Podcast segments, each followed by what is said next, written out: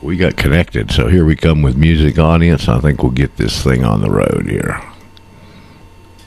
If I get some volume up, you might can hear that too.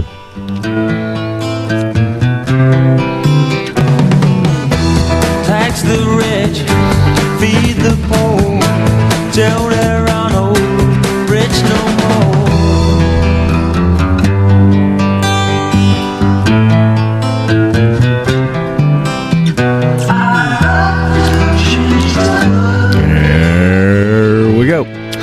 Thank you, Mr. Alvin Lee. And I feel like the old proverbial butcher who got a little behind in his work here this morning. I got up a little bit late and it seemed to be a half step behind on everything. So we'll try and catch up and get in full step and get marching together in unison and all that stuff here for the next couple of hours. See if we can cover some important topical information. It may help some folks out there. Roger Sayles with you on the Thursday edition. I think it's the uh, 14th. Is that the date today?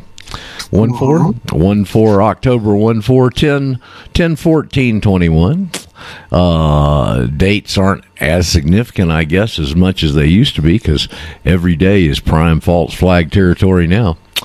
Uh, here we go with the Radio Ranch on the Euro Folk Radio Network. Glad to be there. Happy to uh, happy to follow such esteemed gentlemen as Peter and Andy here this morning on the another installment of the what, what's the, the the not so great war. What's the title of his uh, book and project there? The Bad War. The Bad War. Yeah, I'll say. Uh, the Bad War that followed the other Bad War. And uh, The truth never told about World War II. yeah, that's a, a lot of that stuff's coming out finally. It only took how many years? 80 years. Um, thank goodness, at least we're getting some of that. And uh, for those of you who may not, may just tune in here on on myself and follow with Jim's show. Uh, Andy Andrew Carrington Hitchcock, author of the Synagogue of Satan, very interesting fellow, uh, is on the hour previous to us, and uh, I've gotten in a habit of listening to him. When uh, occasionally I miss one, but most of the time I don't. And these uh, Thursday shows with this fellow from South Africa, Peter. What's Peter's last name, Jeff? Hammond. That's right, Peter Hammond. Um, a Boer, obviously, uh, from the South African days, and uh, quite the historian, a missionary. I believe he was in Rhodesia also, if I remember his history. Yes, he's an Israelite, and uh, uh, quite the historian and a good guy. And he was the one who was supposed to be in Bonner's Ferry last weekend that couldn't go didn't go. He probably could have if he'd wanted to succumb to the jab, and he decided not to succumb to the jab and deprived all the wonderful people up there at Bonner's Ferry of his company and his fellowship and his speech. But uh, our man Brent was tapped and rode to the rescue and uh, did his thing up there at Bonner's Ferry, where a couple of the listeners got to meet each other and break some bread together and all that stuff. I did send a message to Brent, by the way on Skype, so I know he gets it. And today is, is today's Thursday is his in church or his uh, thing with the sheriff, right? I think it's on Thursdays where he's doing his uh, thing with the sheriff from Michigan. I can't remember the fellow's name right off the top of my head. But uh, anyway, I know he'll see that message, and hopefully, when he gets with us tomorrow, we'll see if we can get him to repeat the talk that he was he gave partially, I guess, and was supposed to give totally at uh, Bonner's Ferry last weekend. I say partially because the word was that uh, that uh, he got deviated, as Brent has a tendency to do occasionally, and uh, drifted a little bit off. We'll see if we can hold his feet to the fire on this because it's what we discussed yesterday. Very relevant to remedy. what we do here, common law remedies and how to weaponize the common law.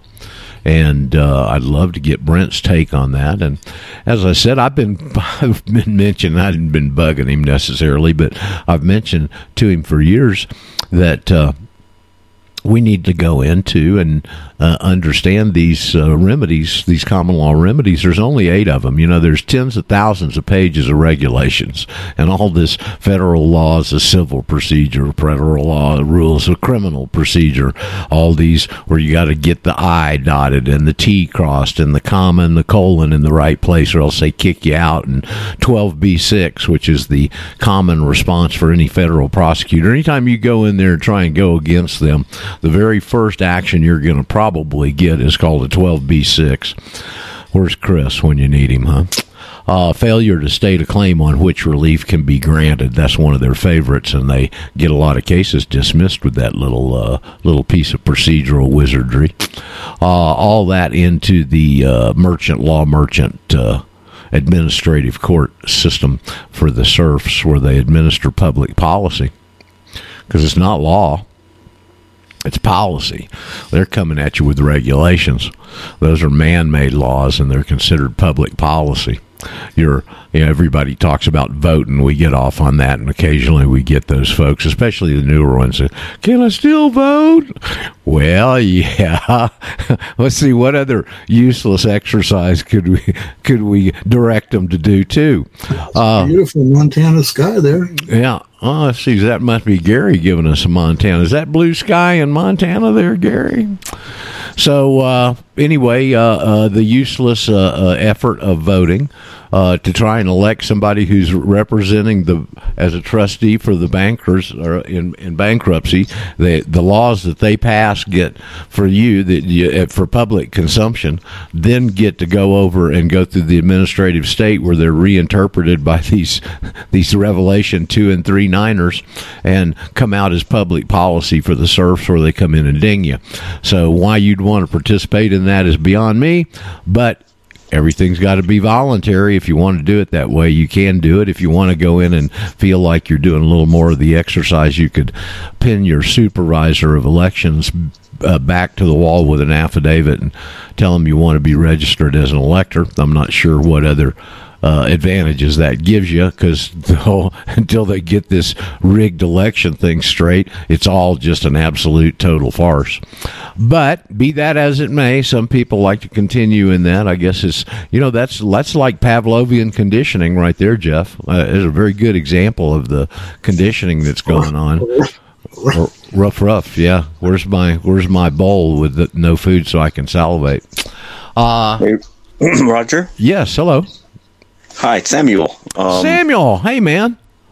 uh, yeah, I've been really enjoying that series that he's doing. Uh, I guess that's from Mike King's book, um, "The Bad War." I, I, I, uh, I got a copy of that, and I never realized that the depiction of us in the uh, in the Indiana Jones movies in North Africa is screwed up time wise. Um, that they weren't Rommel wasn't there until 41 and you know I worked on Raiders of the Lost Ark. In fact I carved uh, a fuselage and wings and stuff for a China Clipper and we built uh, what would be a Mercedes like Deuce and a half that are uh, in the film. Um, but I never knew that timeline was off and that we were actually contributing to it you know So, so weird. what? He, so Patton in the famous battle there depicted in the movie, Patton didn't beat Rommel. There, it was a time shift or something. Is that what you're telling me? Or are you Well, that's relating what- this to? That's what he was saying is that it's depicted that there were German troops in North Africa earlier than the movie is showing um, in the 30s when when Rommel only shows up in 41. That's what he said today. I Uh-huh. Didn't know that. Um, so, because in Raiders, they're showing it prior to 41, and because of the uniform, I was asked to wear that uniform, by the way, and I refused. I could have been in that uh, scene where the ark gets consumed really and the people around it because I had the look. What? would Uh, hell yes. what? Uh, what uniform? The German uniform? Yes. And you refused? Yes. Shame on you. No shit. Well, back then I was really still quite well brainwashed on what was what, you know? you, were, I mean, I, you were still free dumb back then, weren't you? Oh, the the the little Jewish uh, manager. Uh, her name was Nikki. Beautiful girl, like curly, long blonde or uh, dark hair, and she came up to me and she says, "If you shave your beard." Um, you can be in and on the scene and you know blah blah blah and I, I looked back at her and said she said I told her I says uh, I wouldn't put that uh, uniform on my body uh, for all the money and I would not uh, do it whether it was fake or, or real And and what we should have done was gone Sieg Heil, that is my uniform. You She looked back at me like I was some kind of numbnut. What size? What size do you know I need? Oh, you freaking William. Uh, Samuel, you wrote me an email. Limpet. Yeah, ho- hold on, Dave. What was that? I think that was Dave's. I said, Das Limpet. There you go. Uh, Samuel, you wrote me an email talking about this uh, subject the other day of the Irish situation, the Deanna Spingola interview with this Fla- Flaverty, Fly, Flaggerty, whatever. Fogarty. Fo- Actually, no. This That's right, this one John actually, Fogerty, like John Fogerty from Creedence Clearwater Revival. What, Samuel? actually that's not true. This is prior to that. If you read Okay. that article, this started in 1632 under I think James II. Mm. Okay. They sold 30,000 men into slavery into like Antigua and places like that. They started that early on, and Yeah. so and and and when you look at the population of Ireland and the the the decapitation of the men, you really look at that they were really trying to gut that place and create a genocide back in the 1600s. Yeah, well, it's just you know this same thing with India and all that. I, I wanted to address your your email though because you said could we have like an uh, a section of the show where we could come back in and discuss things that had been discussed because you were working and couldn't get in and, and comment like you just did, etc. Wasn't that the gist of the email that I got? Yeah, if early in the show we could get uh, us working stiffs could get just get in and uh, and just Well- make comment on say yesterday's Well- show. uh, Well, listen, man, I, I- we we don't have to have a, you know, this is a free flowing uh, kind of forum, and any subject is generally not verboten.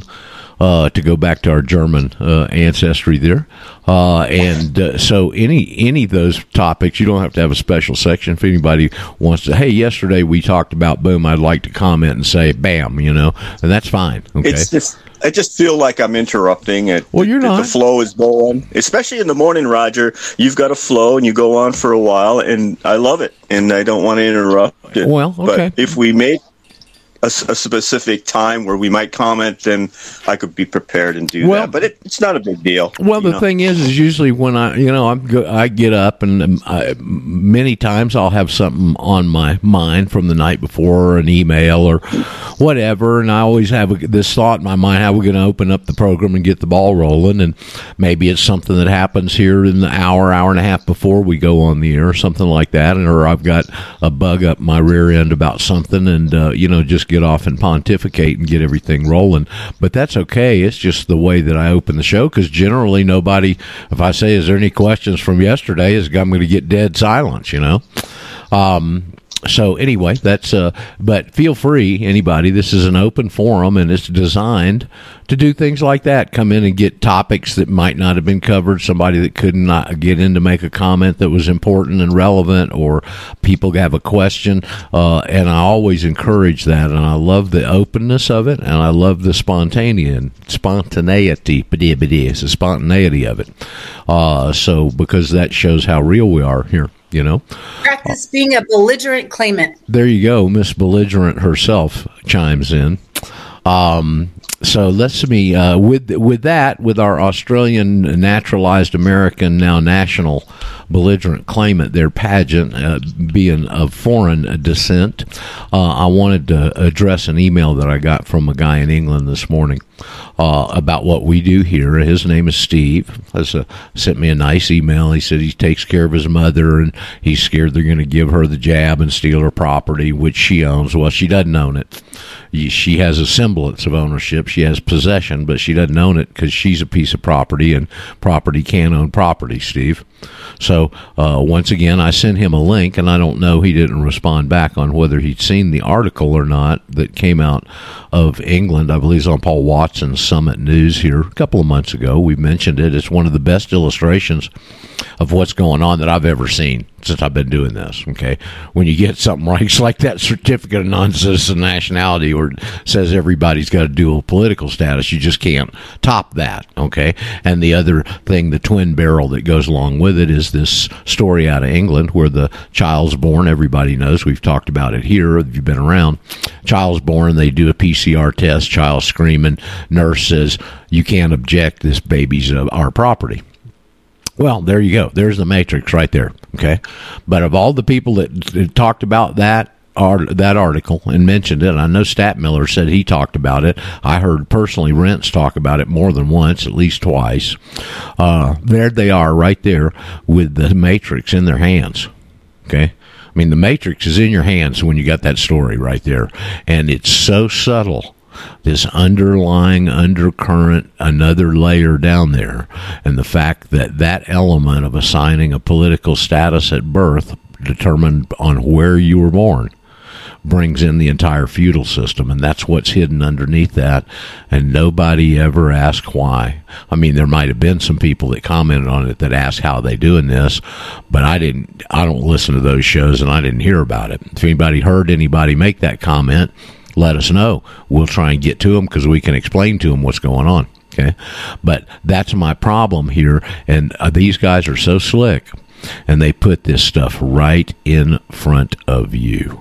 Okay, and you just gloss right over it, and it reminds me of my, this shaman guy that I uh, was friends with and had uh, a, relationship with in the standpoint of business and a little bit personal. He was a really pretty good guy, spoke real good English, so you could communicate. And he'd lived in the U.S. for six years, so he understood the culture. And uh, he'd been studying power from the spiritual side for 20 years, and I've been studying power from the technical and the legal side for 20 years or so when we met. And that's one of the things he told me. He said, Power, they always put it right in front of you. And I remember him saying that. I remember me relating to it. And ever since he said, told me that almost 10 years ago, okay, uh, yeah, I've seen it over and over and over again. They always stick it right in front of you. That's a perfect illustration. That baby's our property. There's the whole matrix right in front of you, and you don't know to ask the next question of how are they doing that? Okay. Instead of look at what they're doing, which is what the comment was, how is that happening right in front of you? Okay. And so, uh, that's just a really important point. Uh, I can't stress it enough. Um, I, I had a comment on that, Roger. okay, Um, please, please. I want to get. I don't want to neglect Steve. I want to get back to Steve. I, t- I, I told him in an email I'd address this situation. But what's your comment, please, if you would? Well, um, when you when you go into an emergency care or something like that, there's a wad of paper that they want you to sign. And Yeah. Of course, nobody nobody reads it. Of course and not. I'm sure that that nurse was acting on what that form says, which probably pretty much says they can do whatever they want to you while you're in their care. I would assume. No, I don't think so. I think she might have been a little more privy, and uh, that she was letting somehow and doesn't know why or how or what the repercussions are, but knows that that baby's property of the state from birth. Okay, I'm I'm just reading between the lines as you are too, but somehow she knew something to make that comment. Okay, uh, because one otherwise you don't go into a hospital and you're their property. You know, you don't go into a company and because you agree to work for them, you're their property. You might have to follow their rules, but you're not their property. Okay. And she made that direct comment. So, uh, right there in the, in everybody's hands and right in front of you is the entire matrix of assigning a political status at birth and thereby bringing in the only system of law where that has ever been an entity, and that being the feudal system. And hey, you're our property. So, Steve, uh, the I, I suggested to Steve. Uh, the only thing I know to suggest to anybody in the Commonwealth countries there is the fact that John Smith is the only person I know over there that's rebutting it, uh, has found a way to rebut it. The guy that was in Australia that was doing this birth certificate, this, that, and the other. And there's another situation where our people take the head fake. It's not the birth certificate. The birth certificate represents the condition. It doesn't create the position. It doesn't create the condition and it doesn't create the nexus. It just symbolizes it and represents it okay? But we always tend to concentrate on the thing that doesn't make that isn't the heart and the nucleus of the neck the nexus of the nucleus. The nucleus of the nexus. Bada so anyway uh, i think this guy john smith from a standpoint i don't know much more about than i've never listened to him speak. I understand from paul he's very difficult to understand. When paul can't even understand him i don't think i'm going to have a very easy time Okay. And so, uh, but what I do understand what he's doing. Okay. And whether he's got credibility or not, Steve, this guy said I wrote him and he didn't respond and he's a fraud and these guys have uncovered this, that, and the other. Don't know anything about that. Don't follow John Smith. Don't, all I know is that he's there and he's come up with a procedure and an approach that centers around a common law birth certificate. I don't know where he gets them made up. I don't know what the composition of it is. I don't know any of that other stuff. All I know is it's a common law birth certificate. And in the early days when he was proffering it in actually in court cases, I'm told it's hearsay. Okay. Don't know for sure. Wasn't there. Didn't talk to John and get it straight from his mouth. Got it hearsay evidence through Paul. John Smith did tell Paul the story. The lady was about to get her house foreclosed on. They came into the courtroom. They brought up the common law birth certificate.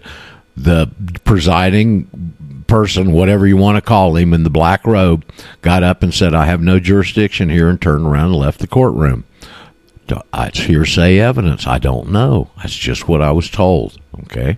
Came from a pretty reliable source, secondhand from the guy that was there. But I do understand the procedure of what they've done, how it operates, and how we get out of it here. I do know there's fraud. I do know that it's based on a presumption of law. If you go into the law dictionary and look up presumption of law, it's there. Okay. It's one of the things I really thank Al Adask for.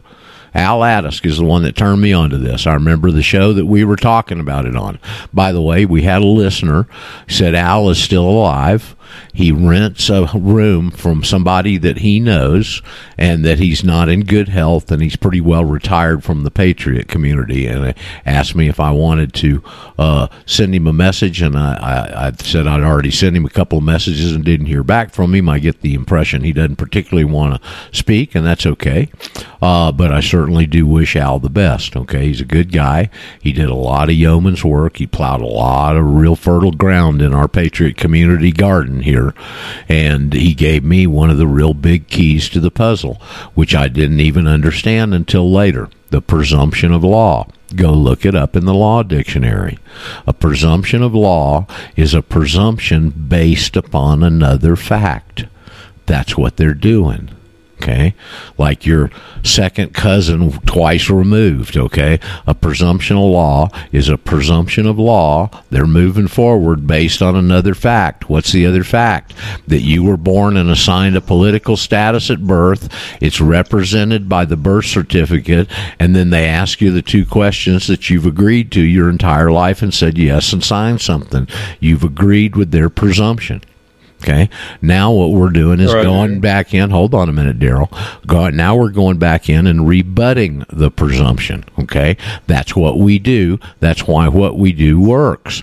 And I think for Steve over there, or for anybody in Canada or Australia or New Zealand or one of the other common law countries, that this may be your ticket. Maybe. I didn't say it was.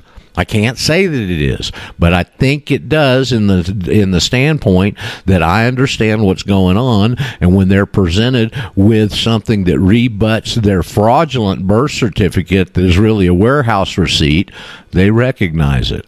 I don't know how far that's going to go, but I think that's what's going on over there, and I think that may be your outlet.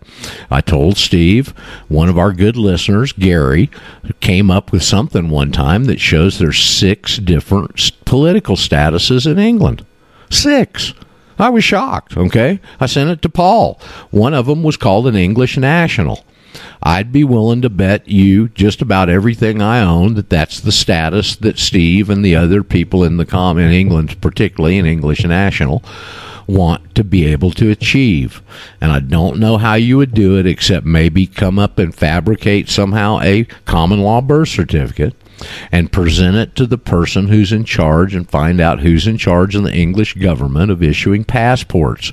My sense is that's the same Lord of the Manor in that system that the Secretary of State is in ours. Okay, this is all just seat of the pants, Steve. I don't know. I don't have the time to go research England. I've tried to get Paul to get uh, our attorneys and stuff over there. Nobody wants to pick up the ball and dribble it. So we don't know any more than what I just told you. Okay. But my sense is that the common law birth certificate would rebut the presumption, the fraudulent presumption laid on you at birth that you're that property. And if you present it and find out who that guy is, he, because he's in charge of putting down what your status is as it represented to other foreign countries in the form of a passport that he's probably the gatekeeper over there the same way he is in our system. And the reason I say that is because we know they duplicate their system. Boom boom boom. They do the same thing over and over and over again. Why? Because it's always worked. It's always worked so they always do it again. Daryl what would you want to add? Uh well, uh, the, this conversation on the common law um, and how how it can actually be the, the justice, the remedy and justice. Um, so, I uh, no big surprise to you. I have a book here. You do, and I do. I have a book, and it's uh, very available. Uh, it's a reprint of a uh, 1898 edition and can be obtained immediately by everybody uh, who's listening. And the name of this book is called A Manual of Elementary Law. It's by Walter Denton Smith I have an original copy, an 1898 copy, and then I have the, the reprint. I've verified and cross checking against them to a pretty large degree that it's an accurate, accurate reprint of the original. So you're, you're not paying a lot of money for an original antique copy. You can get a reprint. And it has some um, Geoff Geoff was here one day, and we sat here and talked for a couple hours, and and I said, if you get one book, Geoff, get this one, and uh, it, it, goes through everything that we hope to have uh, Brent talk about at some point. It, it has it, it has the it has the 1898 perspective of common law and how you apply it. It also has the feudal system in it. It explains it in, in in great detail. It talks about property. It actually talks about all these things that are supposedly hidden, but are contained in this one book that can be obtained off of uh, wherever you want to obtain it. Uh, is, it, is, it a free download out there? Here. Is it a free download like a lot of these old I, books are? Yeah, I, I, I, I don't know. I, I have, I have the actual books. So, okay. Well, and it wasn't hard. It wasn't hard to get. Uh, so, what's the title of uh, it again? On, so Merc can right? can see if she can dig it up. Yeah. The title. A again? manual. Yeah, a manual of elementary law. Okay, a manual of elementary Walter, law. Yeah. Uh, the author is Walter Denton Smith, and it's the 1898 version. Oh, people leave me alone here. They're always calling me. I need a new front fork for my Honda. I'm so tired. I'm so tired of that. It's like for For, for gosh sakes, don't you see here? I'm trying to Come to I'm change trying the to, world. I'm trying to help Come people, on. and you're and you're you're. I'm trying to help people, and you're trying to buy crap from me. What what's going on here? I have I have you have to have priorities, people. You have to adjust what your priorities are. I I have actually walked away from uh, who knows how much in order just to inform myself. Anyway, uh, if you go under if you if you do go under the section on uh, common law, it it says procedures in general, the essentials of procedures, common law procedure, forms of action. It lays them all out and how to apply them. Hmm. Common law procedure outline, equity procedure in common law, code procedure in common law, criminal procedure in common law.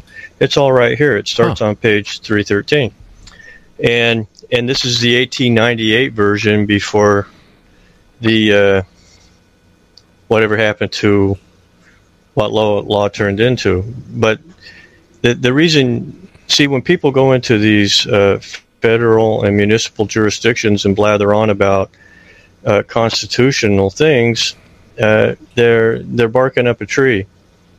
They they need to be going in there applying common law.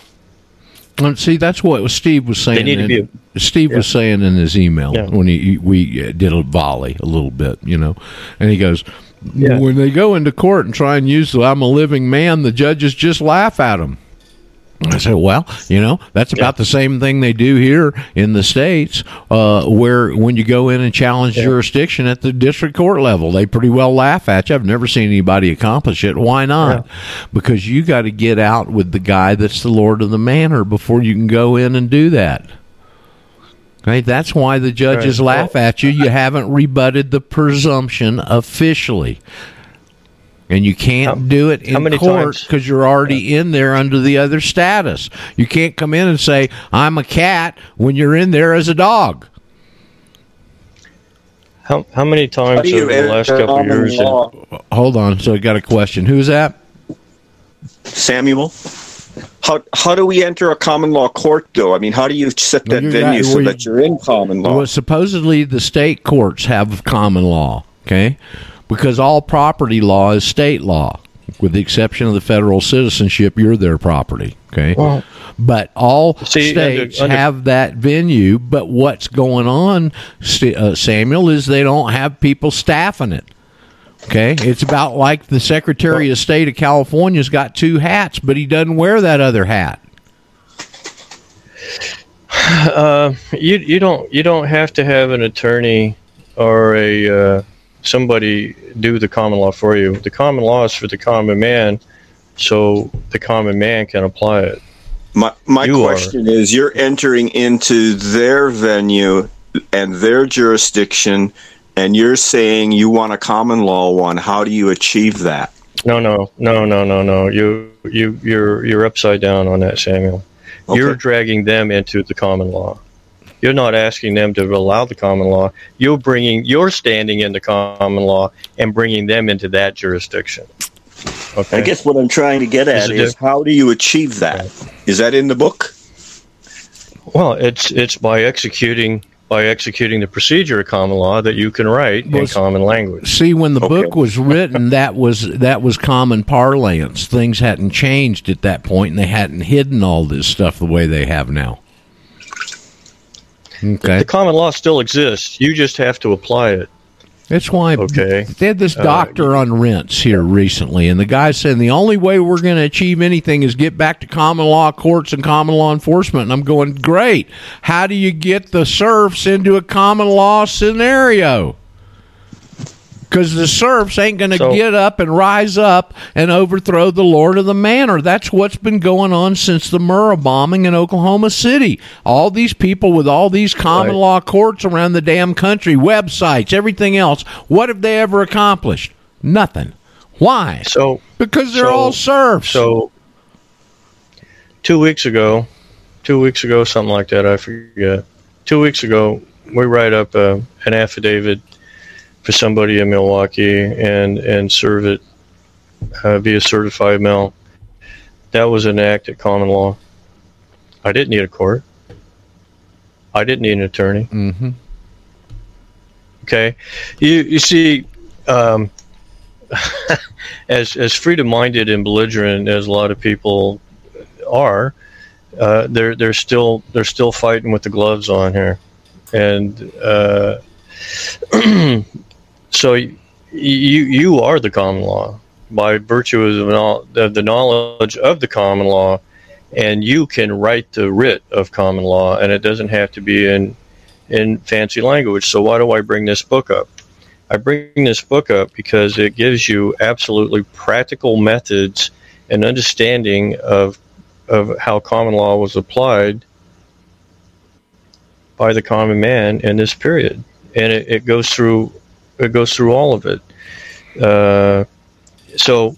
Uh, before we have long, lengthy conversation about what is and isn't and is is not, I, I recommend that a few of you grab hold of this book, and it, it's extremely well written. It's uh, it's not using sophist language. It's it's it's uh, it's it was written in 1898 for for real men, real, real men and women to read. I mean, for example, here in, in chapter nine on page 95, it says we, we it has this whole conversation about property. Okay, property in general, historical phases of property. It it has a whole section on, wait for it, the feudal system. It has a section on ownership and possession, limitations on ownership, corporeal and incorporeal property, real and personal property. So it uh, it it lays it all out. Okay, it's it's actually right here in this book, and uh, I've never read anything in this book that actually re- reputes, rebuts uh, the general uh, precepts that we talk about on here. But it, it actually gives you source document reference manual. Okay, something that's missing. We have all, all these gurus out here blathering on okay, and uh, on their websites and on their YouTubes and BitChute and all this stuff and blah blah blah common law, and and and, and uh, you know what, what what is that? What is that? Well, get the book, 1898. I think it's 15 bucks. Okay, it's a whole it's a whole history, and and resource manual on how to empower yourself again. I have heard So- that the court is the document that goes through the post office. That that that that package that gets canceled is the court. I don't know what your thoughts are on that. The court is the paperwork. Yep. Like um especially if you have your signature that gets canceled, that document is the court. Um,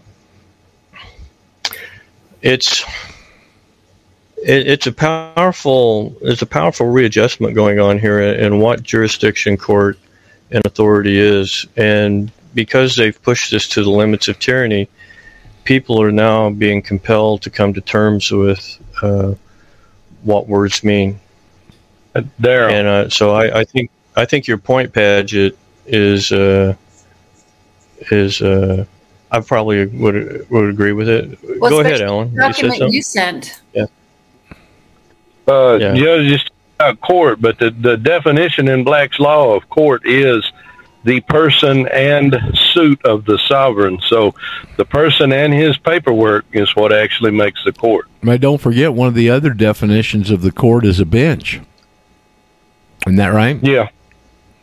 I don't know on that, but I, I do know that in in Black's law it says the person and suit of the sovereign is a definition of a court. Yep.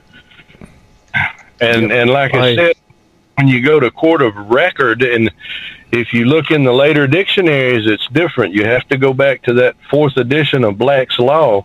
But when you look at a court of record, it said that the magistrate is separate and independent from the tribunal. So the judge can't make any decisions. That's All right. judges are magistrates. Are you, You you the judge make uh, This is the question John used to say. Are you an independent trier of facts or are you a party to the action?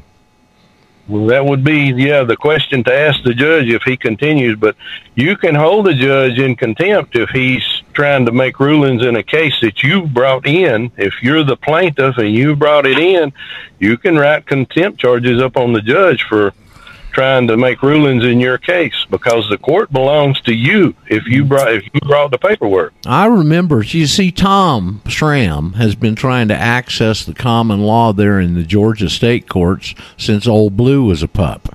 Okay.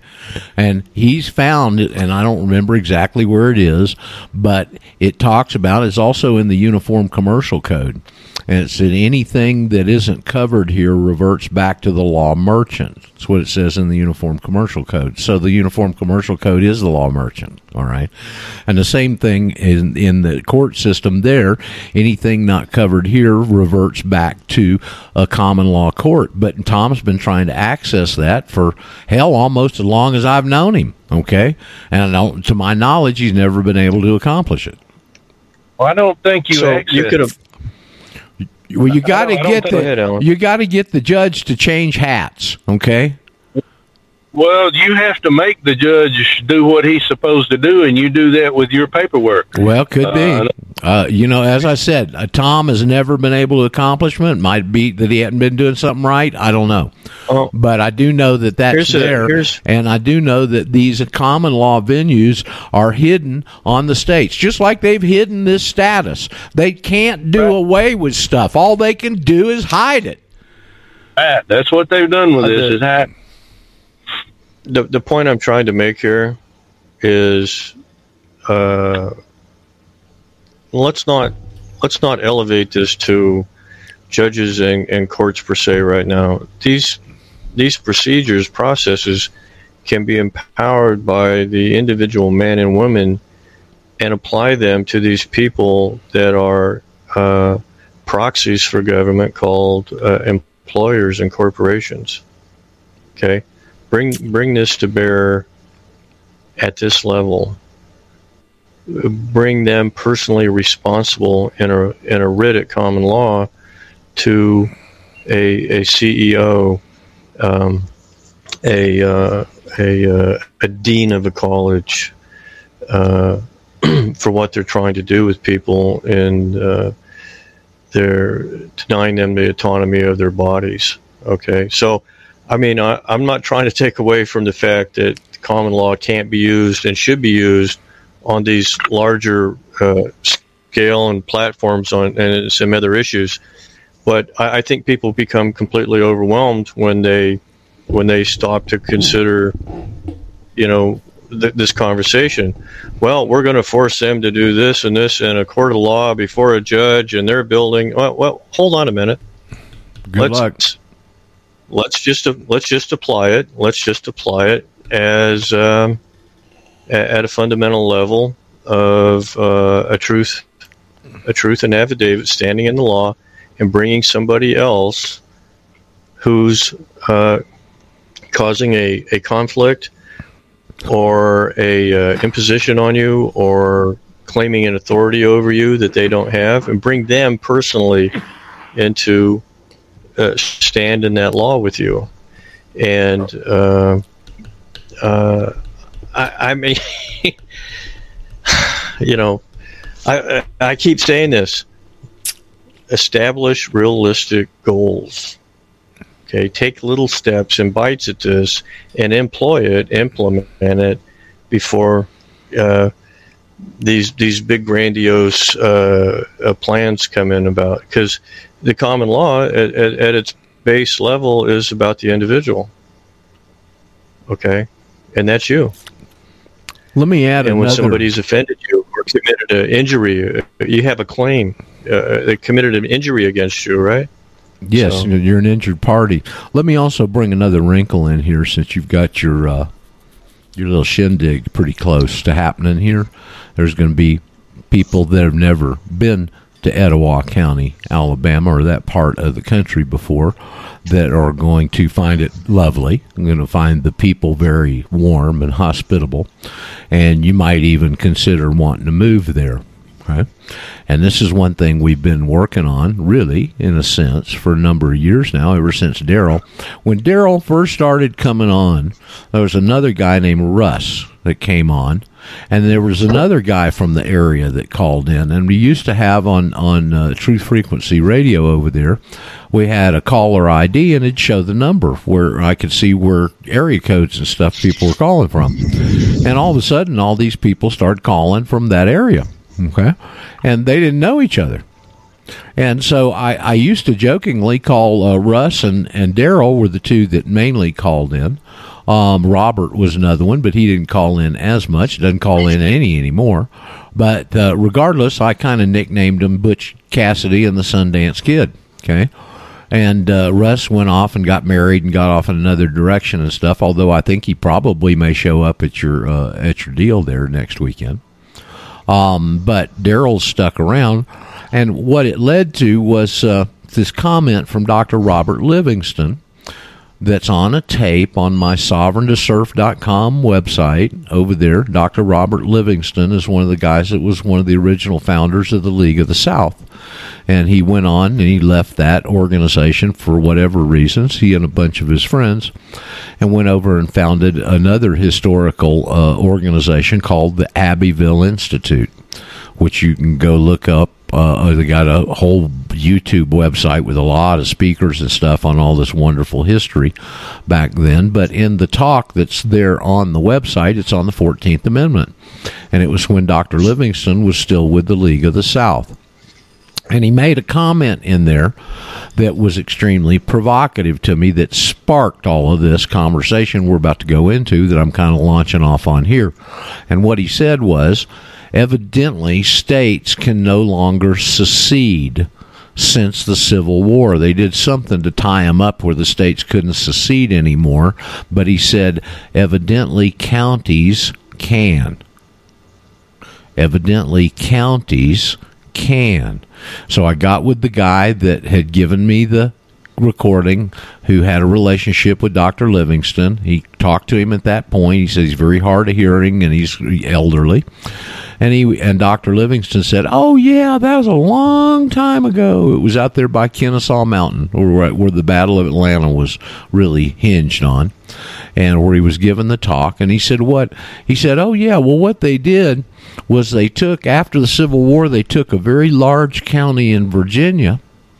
And they turned it into West Virginia. So evidently, st- counties can secede. Okay. And that was illustrated very dramatically here in the last couple of years when this Democratic commie governor uh, that they got, Soros got elected in Virginia, tried to clamp down on all the gun laws. This is in the last couple of years. You know, they had big demonstrations up there in Richmond, all that.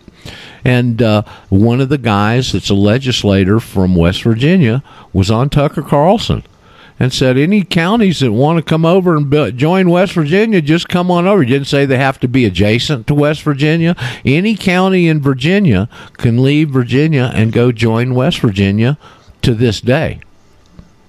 Okay? So if you could get at least 12 plus people in Etowah County, Alabama, who filed paperwork. Now you can have a legitimate common law grand jury. And if you could get enough people in Etowah County thinking correctly and get a sheriff in there elected who would be amenable to these types of concepts, ideas, and truth, you may really have something worth beating a horse about there. Okay? Yeah, that's Roger. There's a there's a whole this Go, Go ahead. ahead, Get to, go ahead, Samuel. I got- I got a question. Uh, I'm pretty sure uh, Mr. Gaddy is saying that uh, I knew Nevada, but not. He's saying West Virginia did not become a state properly. And Paul Preston out here is basing the New California movement on that and doing it the way West Virginia did. Well, this Well, is important. I, it, you know, whether it was done properly or not, I don't know, but we could apply custom and usage right there too. Because it's still a state. And he got on the last couple of years and invited any county in Virginia to join him. So something must have been done that was right. Yeah, well, well, so is Nevada. um, um, so yeah, there's. Uh, I, I'm aware. I'm aware of both sides of this conversation that's being brought up here, uh, Samuel and Roger. And um, having having said all that, um, as circumstances are at present and rapidly moving into, uh, I, I think a lot of the uh, discordance in that those conversations will be mute, moot uh, because uh, there's there's actually bigger fish to fry here.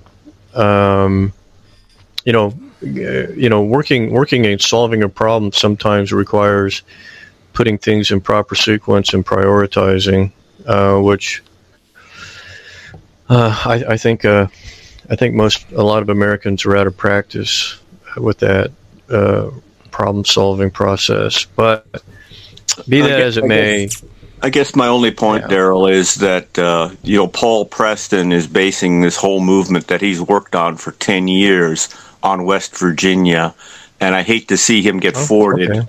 for you know, being wrong about that. And I would prefer that he would start going out and get everybody to become a, a, a state national instead. But I, I, I, don't, yeah, I don't, I don't see him being wrong necessarily wrong on that. It's that it, it in and of itself is not a solution.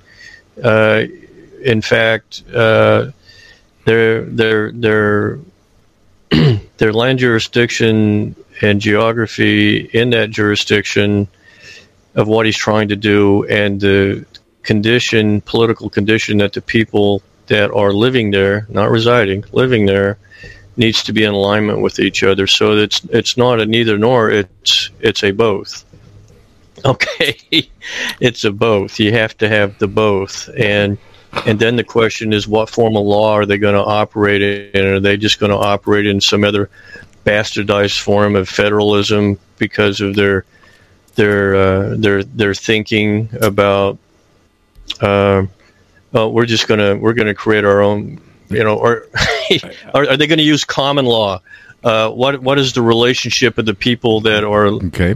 living there to this government that they're talking about creating and this this new form of jurisdiction uh, you know so there's this there's these other conversations that that go on here but let me bring up a perfect example, Daryl. Let me bring up yeah. a perfect example because okay. it relates to Samuel and the California folks out there.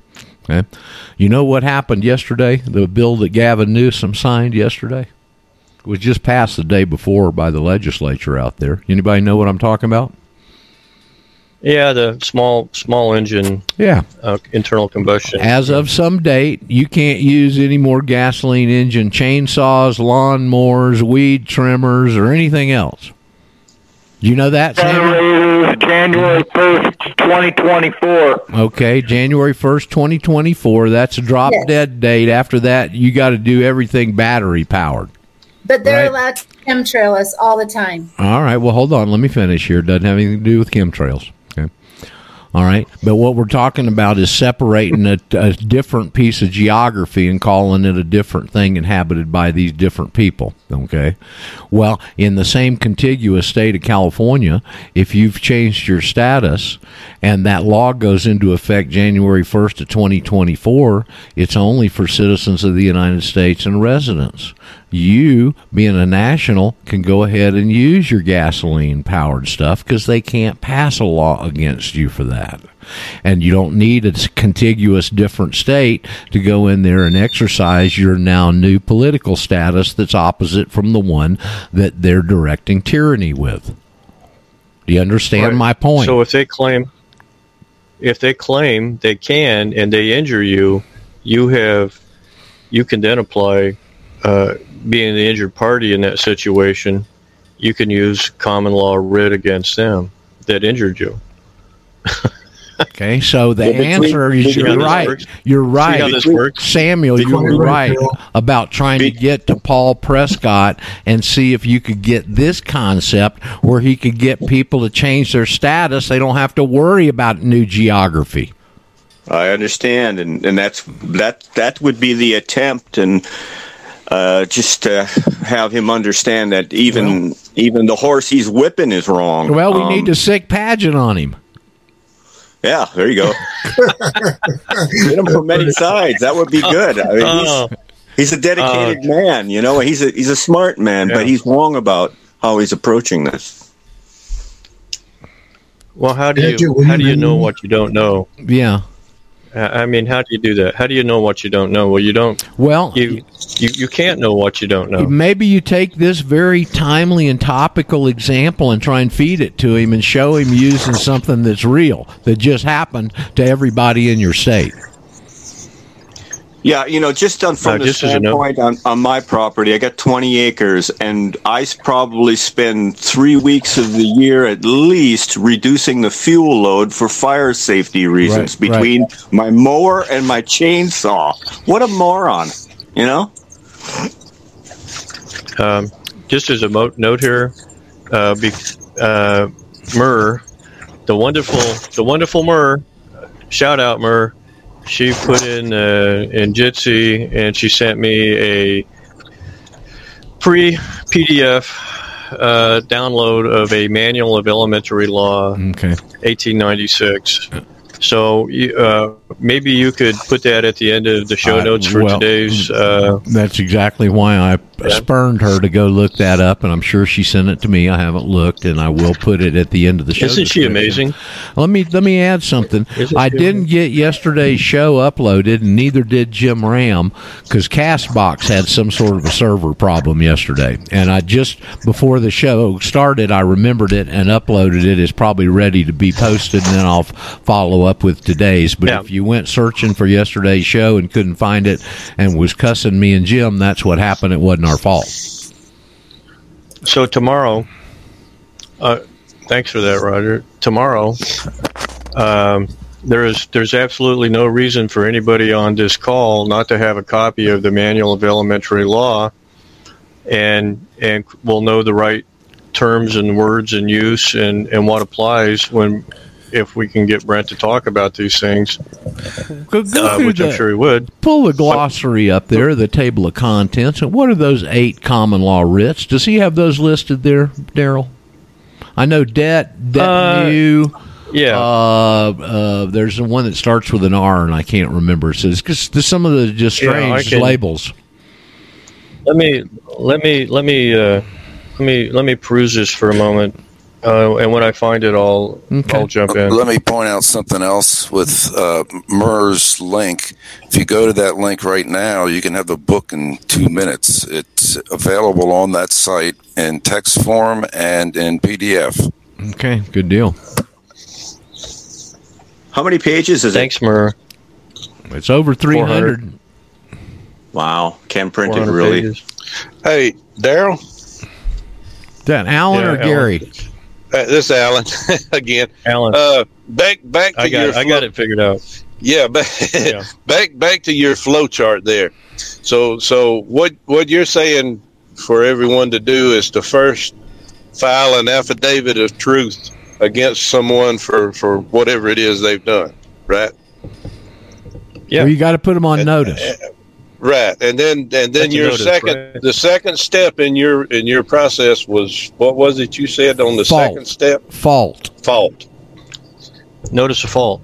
Would that would that not have to go or be put into court, or do you you just saying you write that up and give that to them also? Well, uh, at at that point, at that point, when it goes to notice a default, okay, that's when you would get a judgment. Okay, a- af- after they've defaulted, Yep.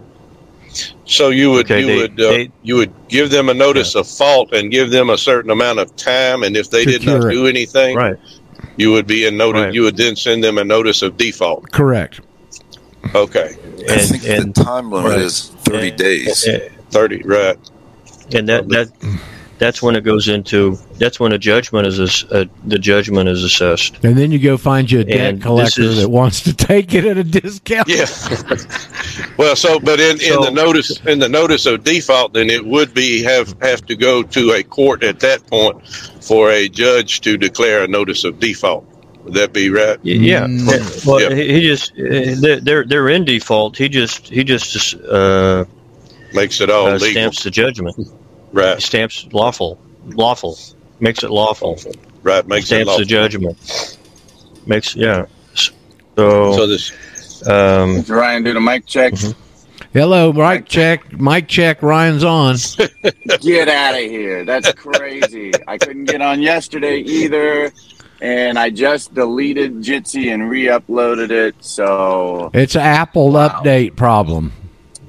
oh, I don't know, man. It's crazy. I'm like, oh, I've been listening to all this for the last couple days. And I'm just like, ah, I got to say something. Um, yeah, you know, I, I, uh, yeah, I've been meaning to get everybody's kind of input on what has happened to me this last week. I got booked for a huge network national commercial for Geico, and uh, and I refused. I, I I filed my religious exemption. They accepted it for the injection, and then they denied it for testing, and uh, and they uh, let me drive an hour to set. And when I got there, they're like, "Oh, we've made a creative change and eliminated your role," which is their way of kindly saying, We wrote you out of the picture. "That's right, you you're gone." You so uh, I called. You know, they said call your agent. I called my agent, and that was the word down the pipe is. Oh, you didn't want to take the test, and you know, and they asked, well, if you mind if we ask why you don't want to take the test, and you know, and I just told them I said, it morally, I said, I drove an hour to the testing site. I sat out in front of that little uh, dirty medical building watching people with masks go in and out. And I'm just like, this is wrong. This is wrong. There's nothing wrong with me. I'm a healthy man. Why would I submit to them taking part of my body to test it when I know this is all wrong, you know? And, uh, you know, I mean, this is a huge job. This is like half a year's salary type of job. And, and so I filed my exemption knowing darn well that it may not go very well. And it didn't. And, um, so, you know, I don't want to be the one to just, I mean, you know, if I got enough tenacity to do that, I, I, I'm compelled to try to move forward and hold them accountable. But on the other hand, I feel like if I try to go and sue them for any type of quote unquote civil rights, I'm entering their commercial world of nonsense. And Well, you're telling if you try and sue them for a violation of your civil rights, you're admitting tacitly that you got civil rights, and you already told Right, them you right. didn't. correct. Yeah.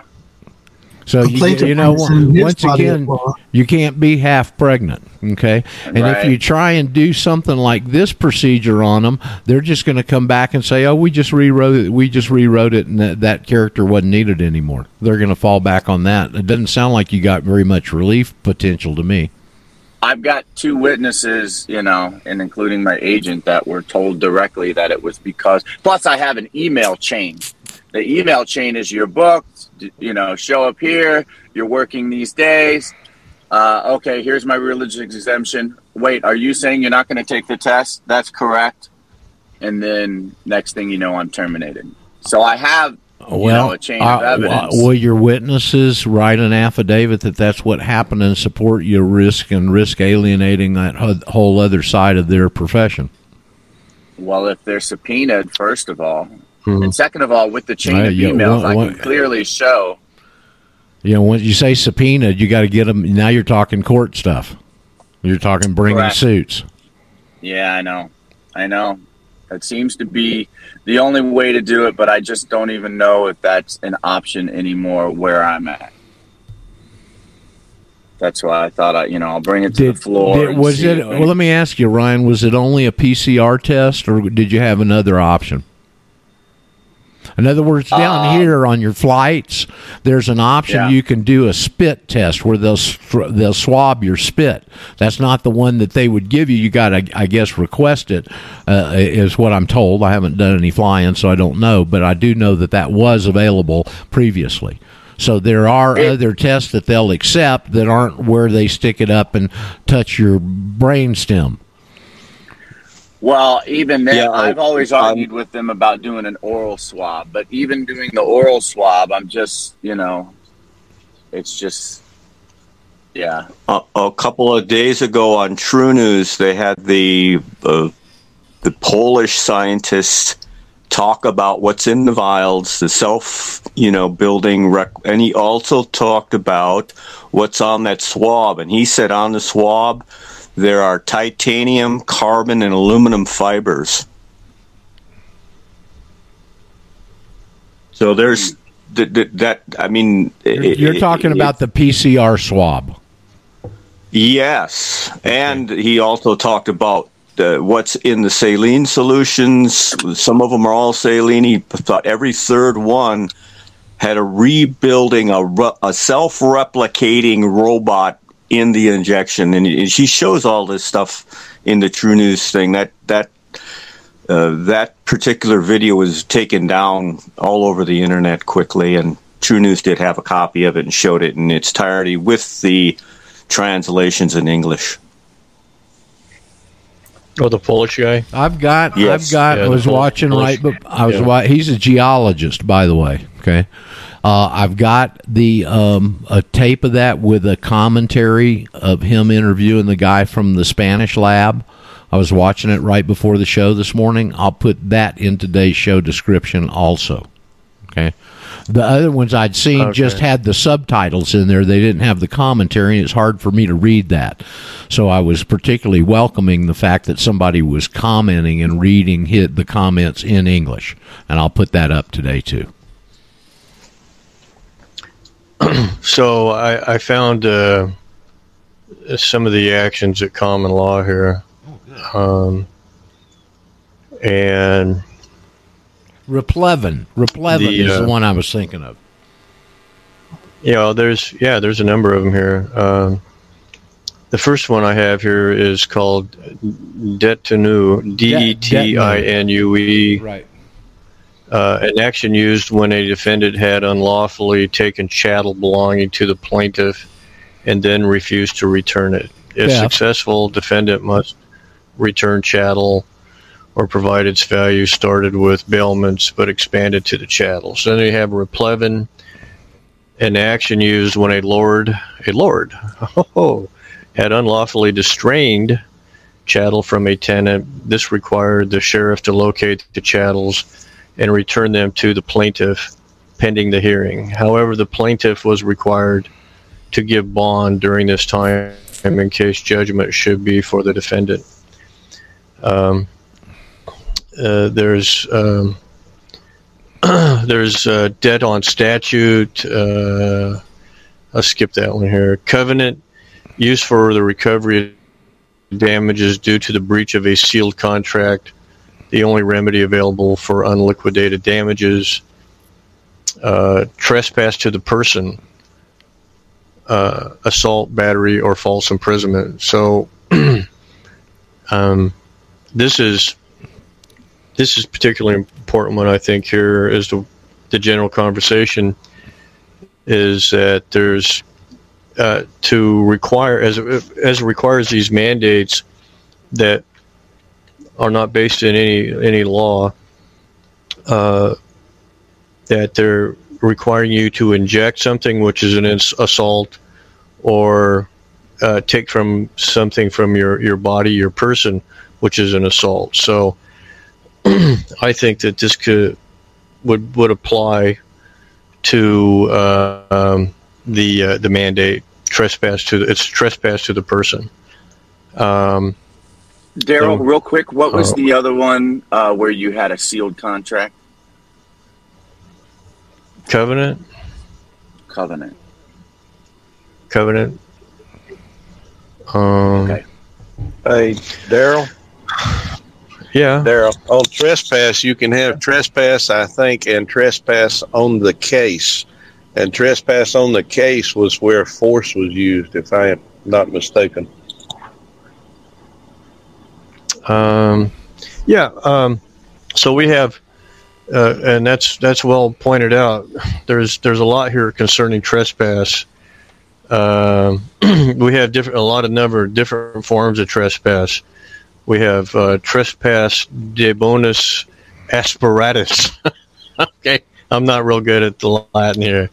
So that is theft or destruction of property in the plaintiff's possession or rightfully belonging to the plaintiff. Then we we have trespass qua clausum fregit, trespassing unlawfully on plaintiff's property. Uh, we have, uh, as you just said, Alan, trespass on the case, which is negligence, slander, malicious prosecution, fraud, uh, and deceit, and uh, nuisance. Um, we have something called trover, unlawful appropriation of plaintiff's property by defendant, similar to detinue, but required a jury trial. Uh, we have a special assumpsit, an action used against persons who had agreed to perform a job for the plaintiff but had done it so poorly as to cause a loss to the plaintiff. And we have a general assumpsit used uh, when a specific amount for a job was not agreed upon. Could be um, as much as he deserved or as much as it is worth. Um, so I uh, we and we have uh, a list of these other things: uh, real actions, ejectment that is used to recover land, um, debt on the record, used for recovering money from a court proceeding. So that would be that might apply. Debt on the record, um, debt on the contract, uh, and then uh, a general trespass when someone used when someone directly infringes on another's legal rights uh, is just trespass. So um, this this this term trespass has a lot of specific uh, meanings and applications that can be applied in uh, common law. Every common And- law crime is a trespass. I say again, Jeff, you kind of blew my I- ears out there. I would say that every common law crime is a trespass. In a sense. Okay, yeah. All right, yeah, yeah. Well said. Yeah, you you've you've got the you got the baritone thing going really good this morning there, Jeff. Thank you thank you very much. What page are you reading that on. Daryl? Uh, I, I'm actually not reading that off that page. I the that in the in the book it uh, it it covers this from a different point of. It uses some different terms. I was trying. to- I ginned this up off the uh, off the internet here. Oh, okay. um, and I will. It. I'll actually send that to Myrrh. I'll send this link to Myrrh, and and then she can repost it. So, um, everybody. I I was I was trying to find the simplest, just most concise word definition. Okay, uh, so it you, you didn't have to read five pages to get the the action and the definition.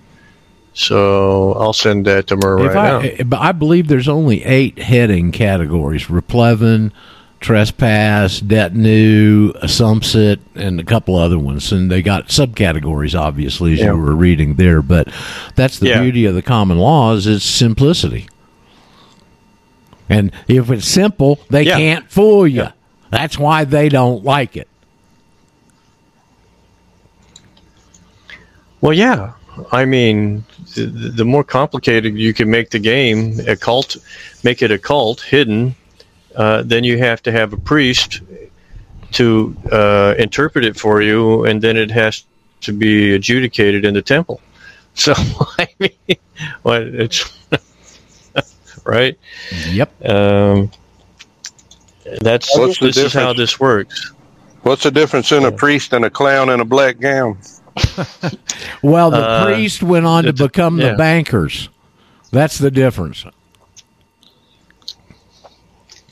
Yeah. Uh, so, uh, just quite simply, you you have you have these structures all throughout your communities hiding in plain sight.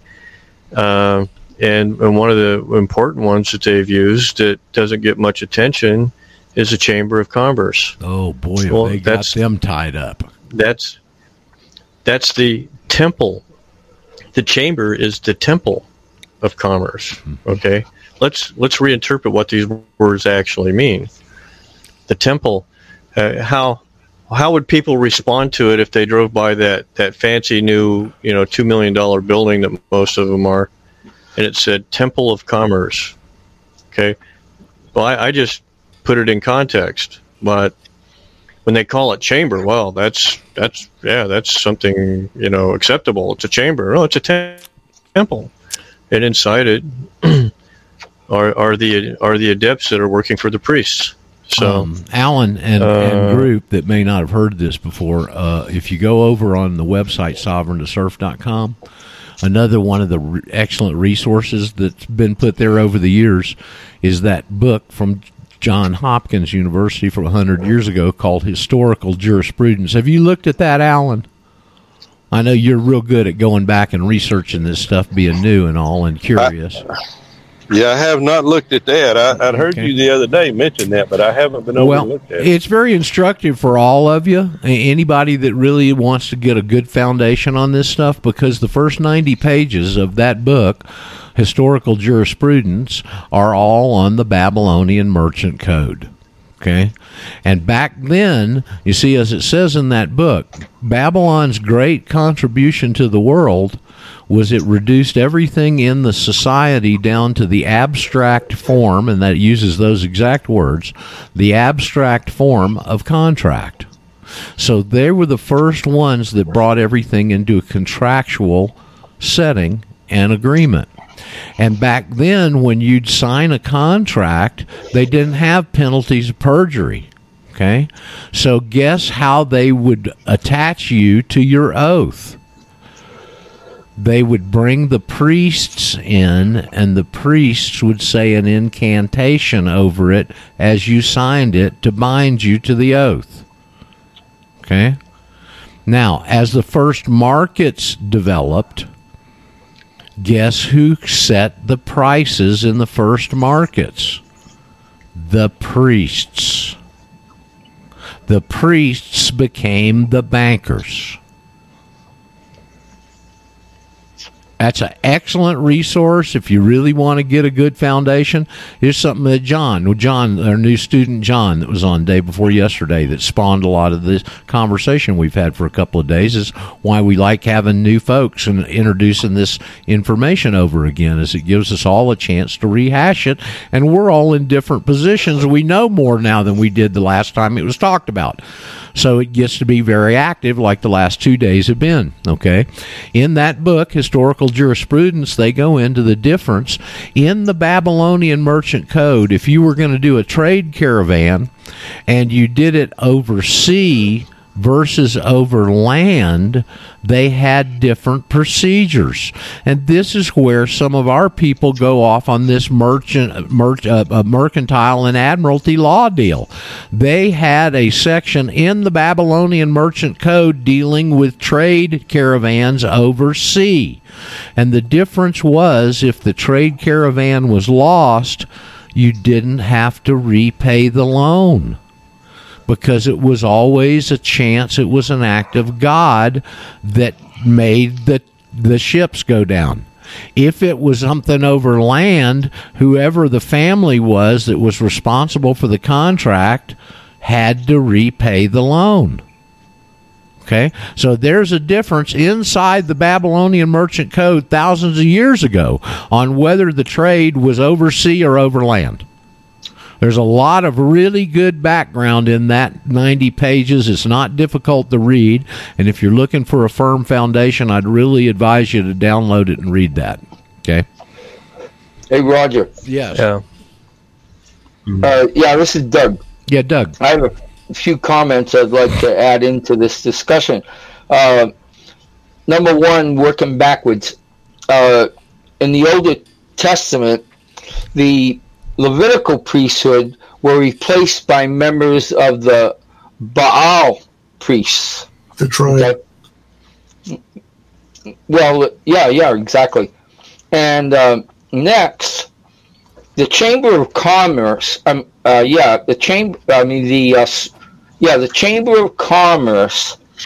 I think they might be somewhere tied in with the Small Business Administration. You think? Okay. And then, right? Really? Do you think? Yeah. and then, um, I don't remember the gentleman's name who uh, uh, works for the Gecko Geico uh, thing there. Nick Saban. Okay, that's who called in. Well, Ryan, it's Ryan. oh, I- okay. Well, Sorry- anyway, sorry, sorry, guys. Doug. Uh, well, here's, here's That's all right. this, this goes to my. Uh, I'm going to say this, and this goes to a question I have to ask all of you. Uh, I think what you may be able to do here is to implement the notice and then the default. Okay, at this point, because uh, well, that's just a procedure you can use as a response and a challenge. So here's my question: in the as you were uh, addressing the question of notice and default, I'm wondering if in the notice you can put the uh, the conditions of default.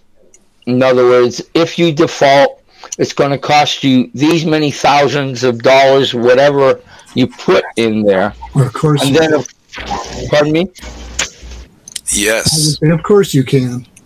Well, I know. Uh, Well, I think I'm right, but I, I want everybody's, uh, you know, knowledgeable opinions on this. So Ryan could actually do that at this point, I think, and th- you know they're not going to answer.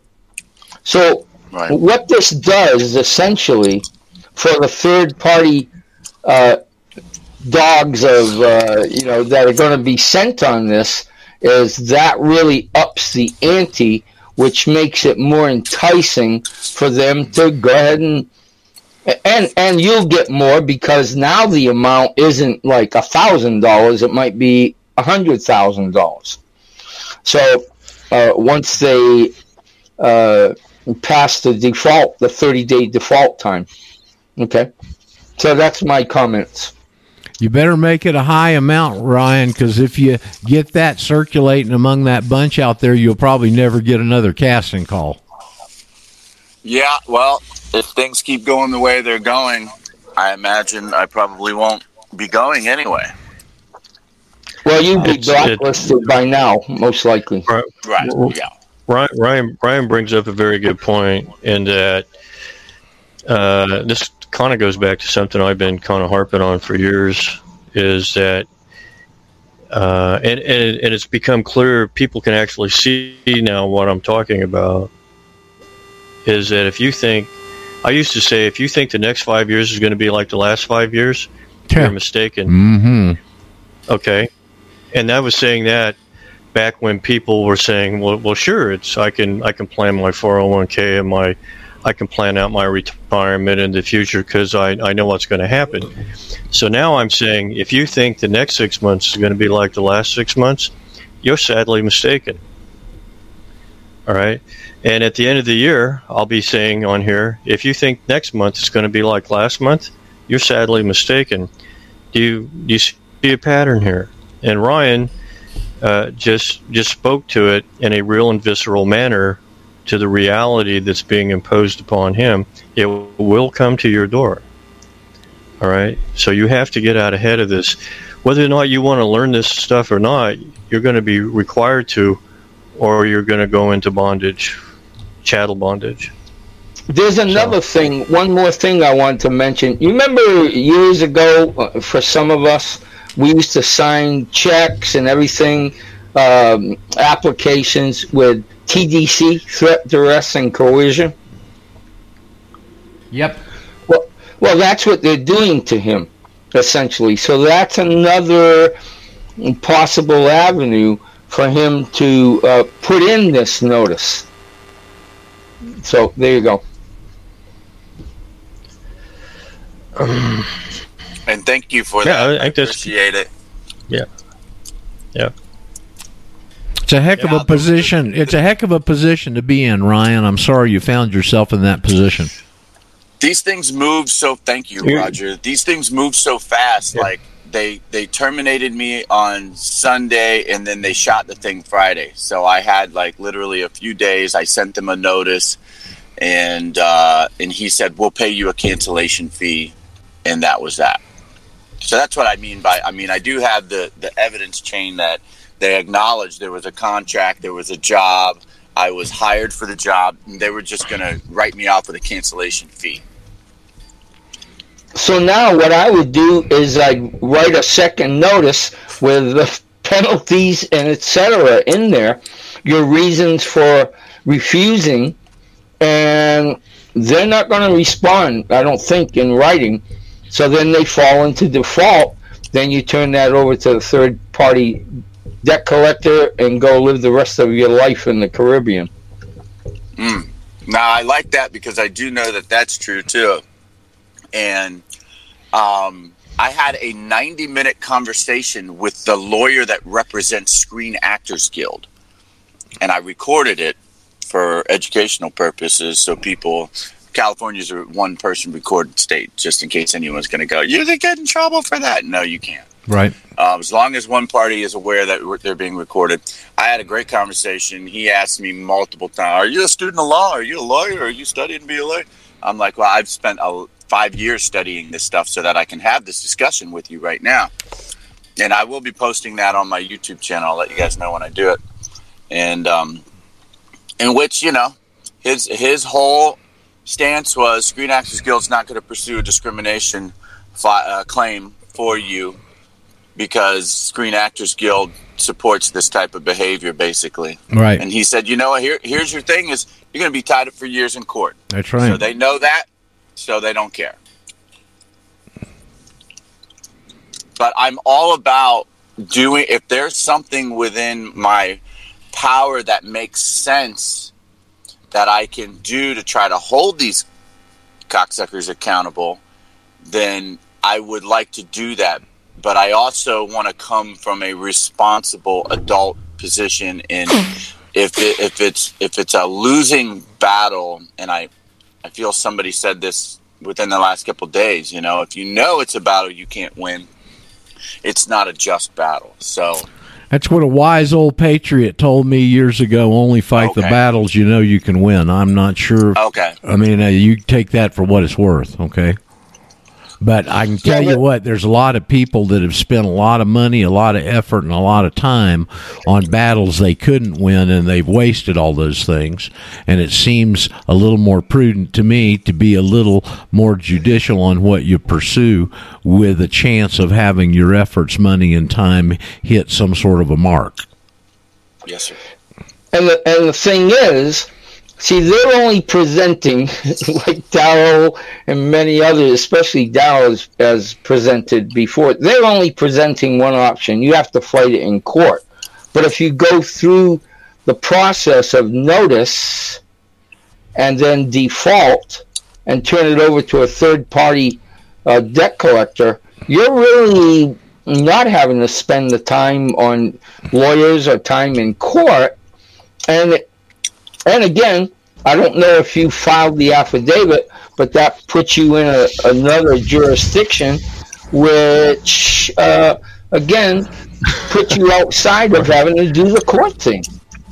Uh, What- that's a does- question what- I got. what- is what- is is when you're doing this paperwork, should you not point out that you're a national?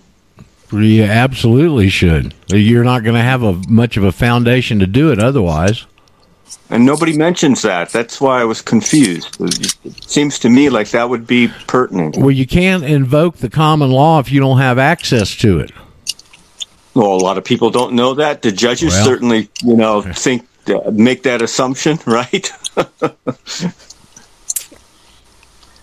Yeah. So what's what's the first thing that uh, the uh, listening to Ryan talk? What's the first thing the uh, the bar attorney uh, says to him? Oh, this will be tied up in court for years. Well, that's their that's their standard uh, to Game plan. Uh, standard phraseology to to overwhelm you and to make this a relentless, unending, daunting process. Uh, this is fundamentally this is one of the reasons why the state citizen and the common law had to be um, Done away with. Hidden. overlaid. Yep. Hidden. Uh, over yeah be, because it required uh, it required attention to law and identifying the rights and duties of, of men and a man and a woman and they they had to they had to uh, expedite this uh, common law if everything was applied back through common law it would drag uh, drag their efficiency down to a standstill where they couldn't make uh, make the uh, money that they make in in the municipal courts. Don't forget the and whole- system. The the lawyers whole- would. The whole tax Yeah. system, the whole tax system was was changed in 1285 because in the common law, and they were trying to come in and the, they'd they'd screw a trader, a merchant, out of their profits or whatever. They'd have to take it to a common law venue. The Englishman would get one of his buddies to come in and lie for him, and the merchant would go away screwed and empty handed. That's what changed the whole tax law right there. Okay. Yeah. Uh, well, I, I mean, um, the uh, as it applies to the common law and its use on, uh, in the on the in America here, uh, they they had to change America into the United States. So remember, America is a country. United States is a government. Uh, this this all fits together quite nicely, and they've changed. You know, changed the presumptions, and you've assumed they're correct. Have you assumed the presumption? I keep saying that over and over again. But but uh, regrettably, uh, almost everybody who's been afflicted with this has done so by by use, ongoing anyway. The ongoing action of it, you've done it with your signature, and quite literally, if you don't I mean, I'll say this about myself. I, I didn't comprehend all this. I was incompetent to sign anything most of my life. Well, I didn't know what I was signing. Consent. Right. It sure doesn't matter once the ink's dry. I, I remember Yeah, reading a, accounts of uh, the Hatfields and McCoys going to court back in that day, and uh, they come armed to the teeth. They were a very polite court, I'm sure. And let's remember the definition, as Darrow uh, is pointing out the word government, the other form of a process that goes on. What is the definition of government? Mind control. That's what it is. So you have to first identify that and become angry and belligerent once you realize the banking, the government, all this stuff that's that's been put that's made people slaves. Get angry about it and then figure out how and what to do, uh, when to do it. You know, make a plan and then implement that plan because um we're working with truth, which has power, Yeah. and they're working with lies and deceit, which, when you have the truth, it that illusion disappears. Well, your your your taxes are paying for the benefit.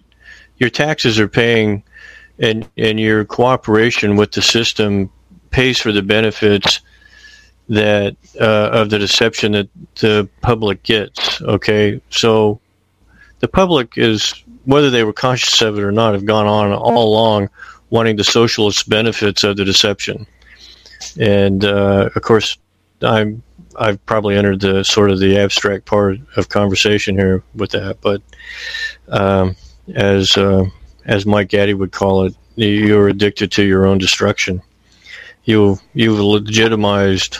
Uh, I don't know. I wouldn't say you personally, but uh, the the the government, as it exists, and the public's relationship to it, has legalized the theft of others. uh, legalized have- theft of, and confiscation. They have analyzed. dispense. They have analyzed and weaponized the nature of of of human nature. And human nature. Yeah, it, it amplifies. Yeah, yeah. Go ahead. Go ahead. Don. Go ahead. I'm sorry.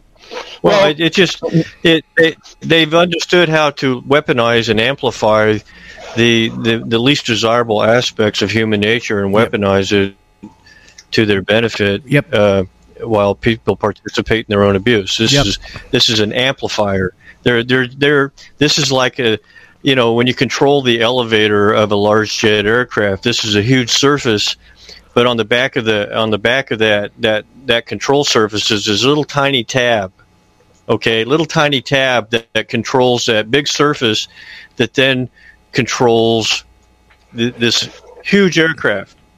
This little tiny surface and this is who they are. Yep. they're this little tiny surface and they it's like a trip tab on a boat or an aircraft or something like that. This little tiny surface that has a disproportionate amount of influence over the whole body okay Yeah, like a rudder on a boat. I mean, it can move uh, ocean liners. Yep. The uh, yeah there's an element of this that I discovered a long time ago, and it was kind of surprising and shocking to me, and it falls into the category and description of the depravity of man. You see, when people want to do things their own way, and they do behaviors that are depraved, the result is however many millions of abortions. What's that all about? It's it's selfishness. It's an uh, an ignoring of the life of that unborn child, and so this is the situation we're actually in. the The good thing is is that no matter how many people, uh, Eric Hu- Huru, who are you, uh, used to say, I don't care if a hundred guys in the city vote to rape your wife, and you don't want that to happen. Their, uh, we'll say democracy, their vote means nothing because well, it's obvious. So we're dealing with a level of depravity, depravity that's just off the cliff already here. And Yeah, well, uh, Doug. Yeah, Doug. sir. uh, this this this goes to the heart of. I mean, we can we can place this in, in deference to uh, the the larger public and the government at large and all this other stuff. But I mean, what you're addressing it comes right down to how the personal actions of how people live their individual lives, and and they, they want these they want these benefits of these civil rights as interpreted by the Fourteenth Amendment, so they can they can be involved in their debauchery and fulfill their lusts. So, is the purpose of having a relationship with a woman to to have a relationship and, and raise a family, or is it to have your get your nut off? Okay, is it to just have an orgasm and move on to the next one? Okay, let's let's let's, let's just be clear and simple about it. All right, and and this you you don't have to look to government to that. You don't you don't have to look at the the pedophiles and the evildoers. All right, so you know there's there's there's plenty of room to go around for everybody to uh, uh, you, know repent from. You know, so I mean it, I, I hate to be. I hope that didn't sound too crude, but that's just what it comes down to. Uh, I I want to indulge in in my uh, my behavior. Okay. And by the way, it's just a whole lot more fun to be a Jew than it is to be a Gentile. okay, because you get to you get to indulge in all that, right? So I don't know. It's uh, uh, be, before before I'll just put it to you this way: before I could uh, walk the walk with any kind of integrity of holding the other people accountable, I had to I had to repent and reform myself to be individually responsible. Well, that's what Okay. this information does, with, and that's what this information does with the right people. It, it it it turns you around, and you go back and conform to these uh, timeless and immutable principles. And ways of living. Uh, before the show totally gets away from us here, because we've had a nice brisk discussion today, um, is there anybody that wanted to bring anything forward? Because we've kind of dominated it for a while. Anything that we haven't uh, covered that was important Hi, that we need to? There's somebody. Yes. Doug in California. Hey, Doug. Hey, Doug. I was having some thoughts last night, and I wrote something I'd like to read. Might fit our our discussion today. I call it Defiant Truths. As we buzz through the hives of confusion, discerning and assessing what may attack in our sanctuaries and homes, we encounter the confused and dismayed with unnavigable plans to follow. I'm reminded as I stood in a place in a stone block fortress, like the many who knew and would die for the generations ahead, that liberty and freedom could exact the ultimate price and would not be dictated by an outnumbered force of tyranny. These decimated lives would ignite the flame and desire of the American spirit that has kept the bastion of freedoms and individuality worth dying for many generations ahead.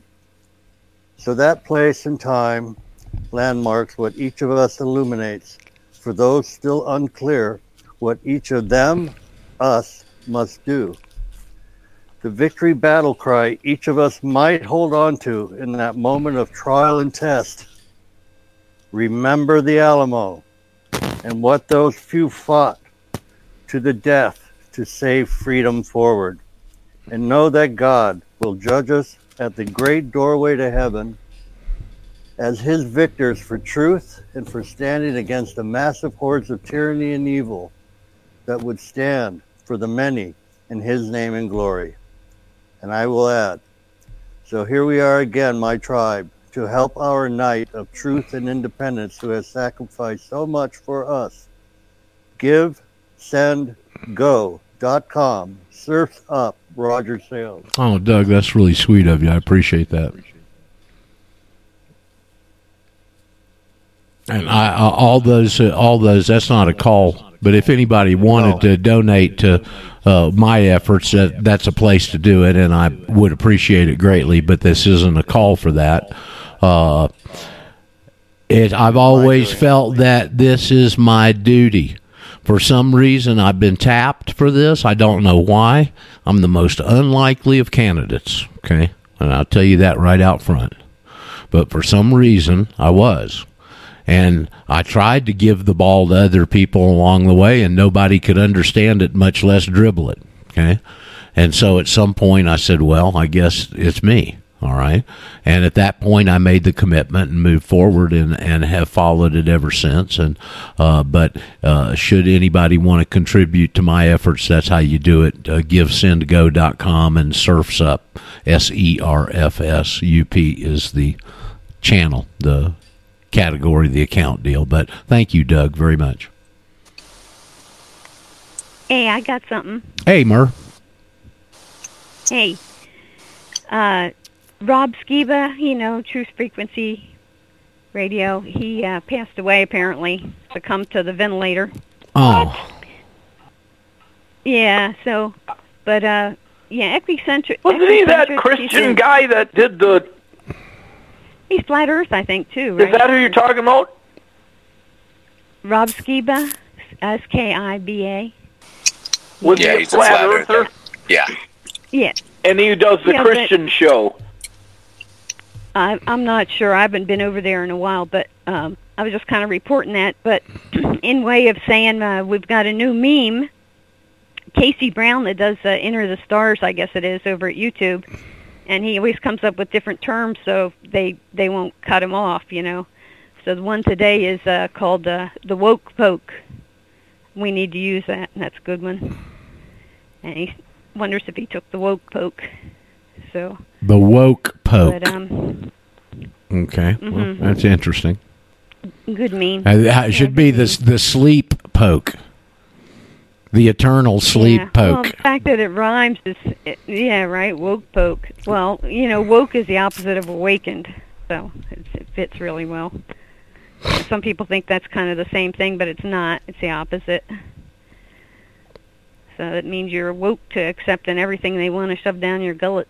I suppose. Yeah. But um, I wanted to tell you guys too. Uh, Daryl has a website, Embracing the Obvious. I don't know how often he gets to update it or anything, but um, and that link you sent is in the Jitsi and in the Chatango, and I sent it to you and Harvey. And uh, you know has the uh, I think it's 17. You sent it to me too. Yeah, me, me is you and Harvey. I'd assume. Okay, thank you. Yeah, Roger, Roger and Harvey. Yeah. And you know, there's something that was keeping me awake, and the Holy Spirit's been bugging me to to get this across to people here. You know, I don't want people to be afraid to to come on and talk about whatever they need to talk about. And you know, marriages should be common law. They should be between you and the other one, and the other gender, and God. No state. So people think the state is their God, and so then you know, listen to your guys' stories about how devastating these divorces were. Well, there's other ways, people. Remember, you love this person. Remember, you benefited from them for maybe decades. So even if you do have to separate, you know, and, and sometimes just uh, things happen that help you facilitate that, and it needs to be done. But you don't have to go to the state. Work it out between the two of you. I mean, that's that's kind of how my life is. Well, it depends on how you it, emer- it depends on how you entered the agreement to some extent too. Yes, and it depends on your, you know, now my other half doesn't, you know, really want to think anything about Christianity or any of that, even though we we met at a boarding academy that was a little Protestant. but it turns out people there, you know, some of them were like me, and some of them were like more like him, where it was kind of a reform school. And talking to people that went to reform school, it was kind of similar, but I enjoyed it. So uh, I was in a tumbling team acrobatic thing, age 15, and uh, so it was special seating in the auditorium that they called the chapel. So we were on the boys' side, and he had all his friends seated in front of me. I'd heard he liked me, right? So the reason I'm telling you this is it's just interesting because you know it's kind of like a, at, a prime time there is going to do this performance, and I'm a young. But anyway, I walked behind him, and and all in a split second, but yet separated. I felt a twinge in my left side where my ovaries would be, and then again in my right side. And I and that just followed me all through life. And uh, Jenny Spercello talking about you know how generations you carry the eggs. The females carry eggs, and they're trying to stop that now. But so that was our children picking him. And like I said, I was 15, and we got married when I was 18, and he was 19. And overall, it's been a lot of good, you know. But like I said, uh, how you enter into it, like you said too. But also, you really need higher force help. Well, I meant from the standpoint you do. if if you went at that age and went and got a marriage certificate from the state, you got to go in and break that, okay, in their forum because it was their certificate and they're part of the marriage. Well, you if you're you're common law, well, you you played their game from the start. You got to play the game all the way through and unwind it too. Okay, in Georgia when I was there, they got rid of. That's what I'm trying to tell you, Roger, and your listeners. That's what I'm trying to tell you. You don't have to play their game out. You can leave it. You can stay married, and you can be separated, and you can deal with how it works. Okay, I right. still care of the finances because I'm the I'm the frugal, honest one. Okay, so I still do that, and I can't stop loving him. I always love him, and he loves me and misses me. But we can't be together, you know. And it should have probably happened sooner, but it's all right. But you have to think this on your own, just like you're thinking through this being a national. You know, it's a it's a head trip. That's why I'm saying, yeah, you can go to the state and break it and blah blah blah and play their game, or you can do something like I'm doing. Well, yeah, there's an alternative. You got you you took an alternative way of dealing with it, but I was thinking in terms of if you want to break it, you got to go back and deal with how you entered it to get out of it. You can separate Mm-hmm. and stay separated and all that. Sure, that's a way to deal with it. What I was going to say do it on is when I was in Georgia, they outlawed common law marriages in Georgia. And the reason was because a lot of the black community would go, the women would go, he's my common law. And they'd try and go after him uh, on common law stuff uh, when they didn't really have a common law marriage. And Georgia got rid of it years ago because of that. Mhm. Yeah. Well, I know there's there's somebody here that you know, and and they've been together for years. And, Right. And after so many years, and it probably depends on the state. You, it's just automatically if you've been together that long, then you're common law husband and Exactly. wife. And I think I- it was if, if if you appeared as husband and wife, you were common law married. If you just appeared as, not even if you lived together for such a length of time, etc. In Ohio, it was Right, well, the woman it- had to use the last name of the man. Okay. So there are different stipulations. But Different I don't know viewer. if that's still like that or not. Okay. You you were open and see, open and is I wanted notorious. say, Because I wanted women to hear this. I wanted women to hear this, to empower themselves to take care of things on their own, with their own, without bringing the state back into it if you can help. Okay. I mean, I listened to you guys, and you you were just devastated by what the state did to you.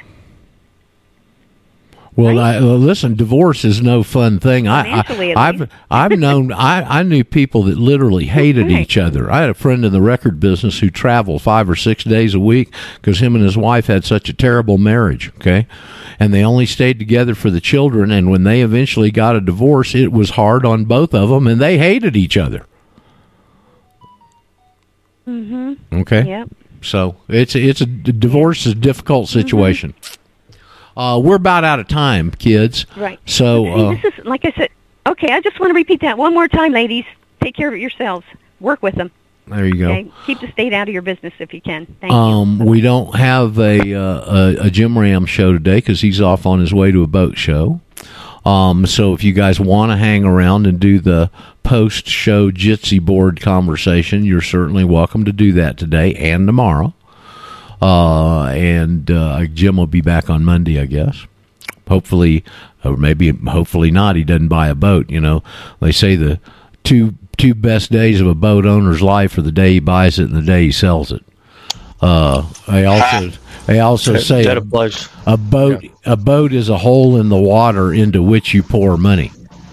So uh, both of those It's the things. are- same uh, same same analogy for an airplane. Yeah. It's the two happiest days of your life. The day you bought it, the day you sold it.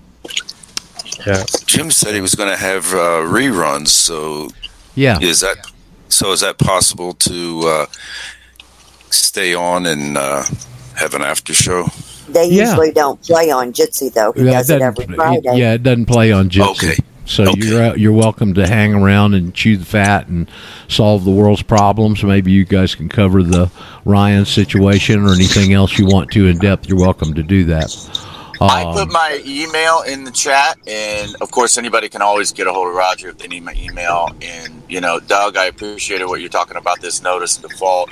I yeah, I'm open to all suggestions, including people that you know are encouraging me maybe not to do anything. But if there's something I can do that's honorable, I would like to do it. So I'm open to all suggestions. Thank you for everybody's uh, input. that's a tough situation you're in right there, Ryan. Yes. I'm, I'm heartbreaking. I'm sorry. I'm sure sorry for that. 22 years I've been in this business. 22 years I paid into this union for them to go, no, the one time you need help, no, we're not interested. Hey, Roger. Yes. I- I just wanted to add something as a comment to uh, Myrrh. Uh, she's wonderful. Uh, the the way I look at this, because I went through a similar thing where uh, where I divorced my wife and I got custody of my children. Uh, she had, I'll put it nicely, she had made some uh, grievous mistakes, but. Uh, she lives with me now. Uh, we're not uh, involved romantically. But here's the point we're commanded to forgive. And in these situations, these uh, alternate personalities, we become enemies to one another. And we're commanded to forgive. And that's not really a hard thing to do. but when you do it, then whatever, if you call it the debt or the injury, you actually you don't remember it anymore. I mean, it's still there in your mind, but you actually forgive. And this is not a a, thing that relates to losing or winning. It's obeying a commandment. And and I can tell you that is very freeing to your soul when you do that. So that's my comment. Uh, Mer's wonderful, and her input is also so. And all of you are too, the guys too. Thank you. Thank you, Doug. We just try and take it a day at a time and put one foot in front of the other. And if we've had mistakes in the past, try and straighten them out, rectify them as possible, make amends where it's possible, and straighten that behavior, that thinking out as we go forward. It's the way I see it. Uh, we're all learning together. This is new territory. People haven't tread this territory in many years, and uh, we're pioneering it. So I'm a, really glad to be at the forefront of it here, and I'm very glad to have all of you along with me for the ride. Well, we we the premise is we forgive because he forgave us. We love because he first loved us. Yeah, that's true, Doug. Yep. That's it. Very true. So, anybody got anything to add here, quick? We should probably hear the music here in a few minutes if we get uh, ready to check out and polish off a week here. And Brent tomorrow with hopefully the common law weaponizing talk that he was gave partially or was going to give at Bonner's Ferry last weekend. 35 on the board today. Okay, good deal. Well, it's Right. nice to have that amount of people, and uh, we got a lot more people paying attention to what we're saying, and a few people wanting to contact me and have personal consultations and stuff, which I really like and appreciate. And uh, so, hopefully, we'll have a good day, all of you, and we'll be back tomorrow with Brent, and no problems there. Cross your fingers. Generally, we don't have them, but uh, we'll see what happens tomorrow and wrap up the week. And hopefully, it's been a very good week, and I want to appreciate uh, and thank John, uh, our new student, for coming in on Tuesday and opening all this up. And I'm sure he's gotten a drink of water out of a fire hydrant since then.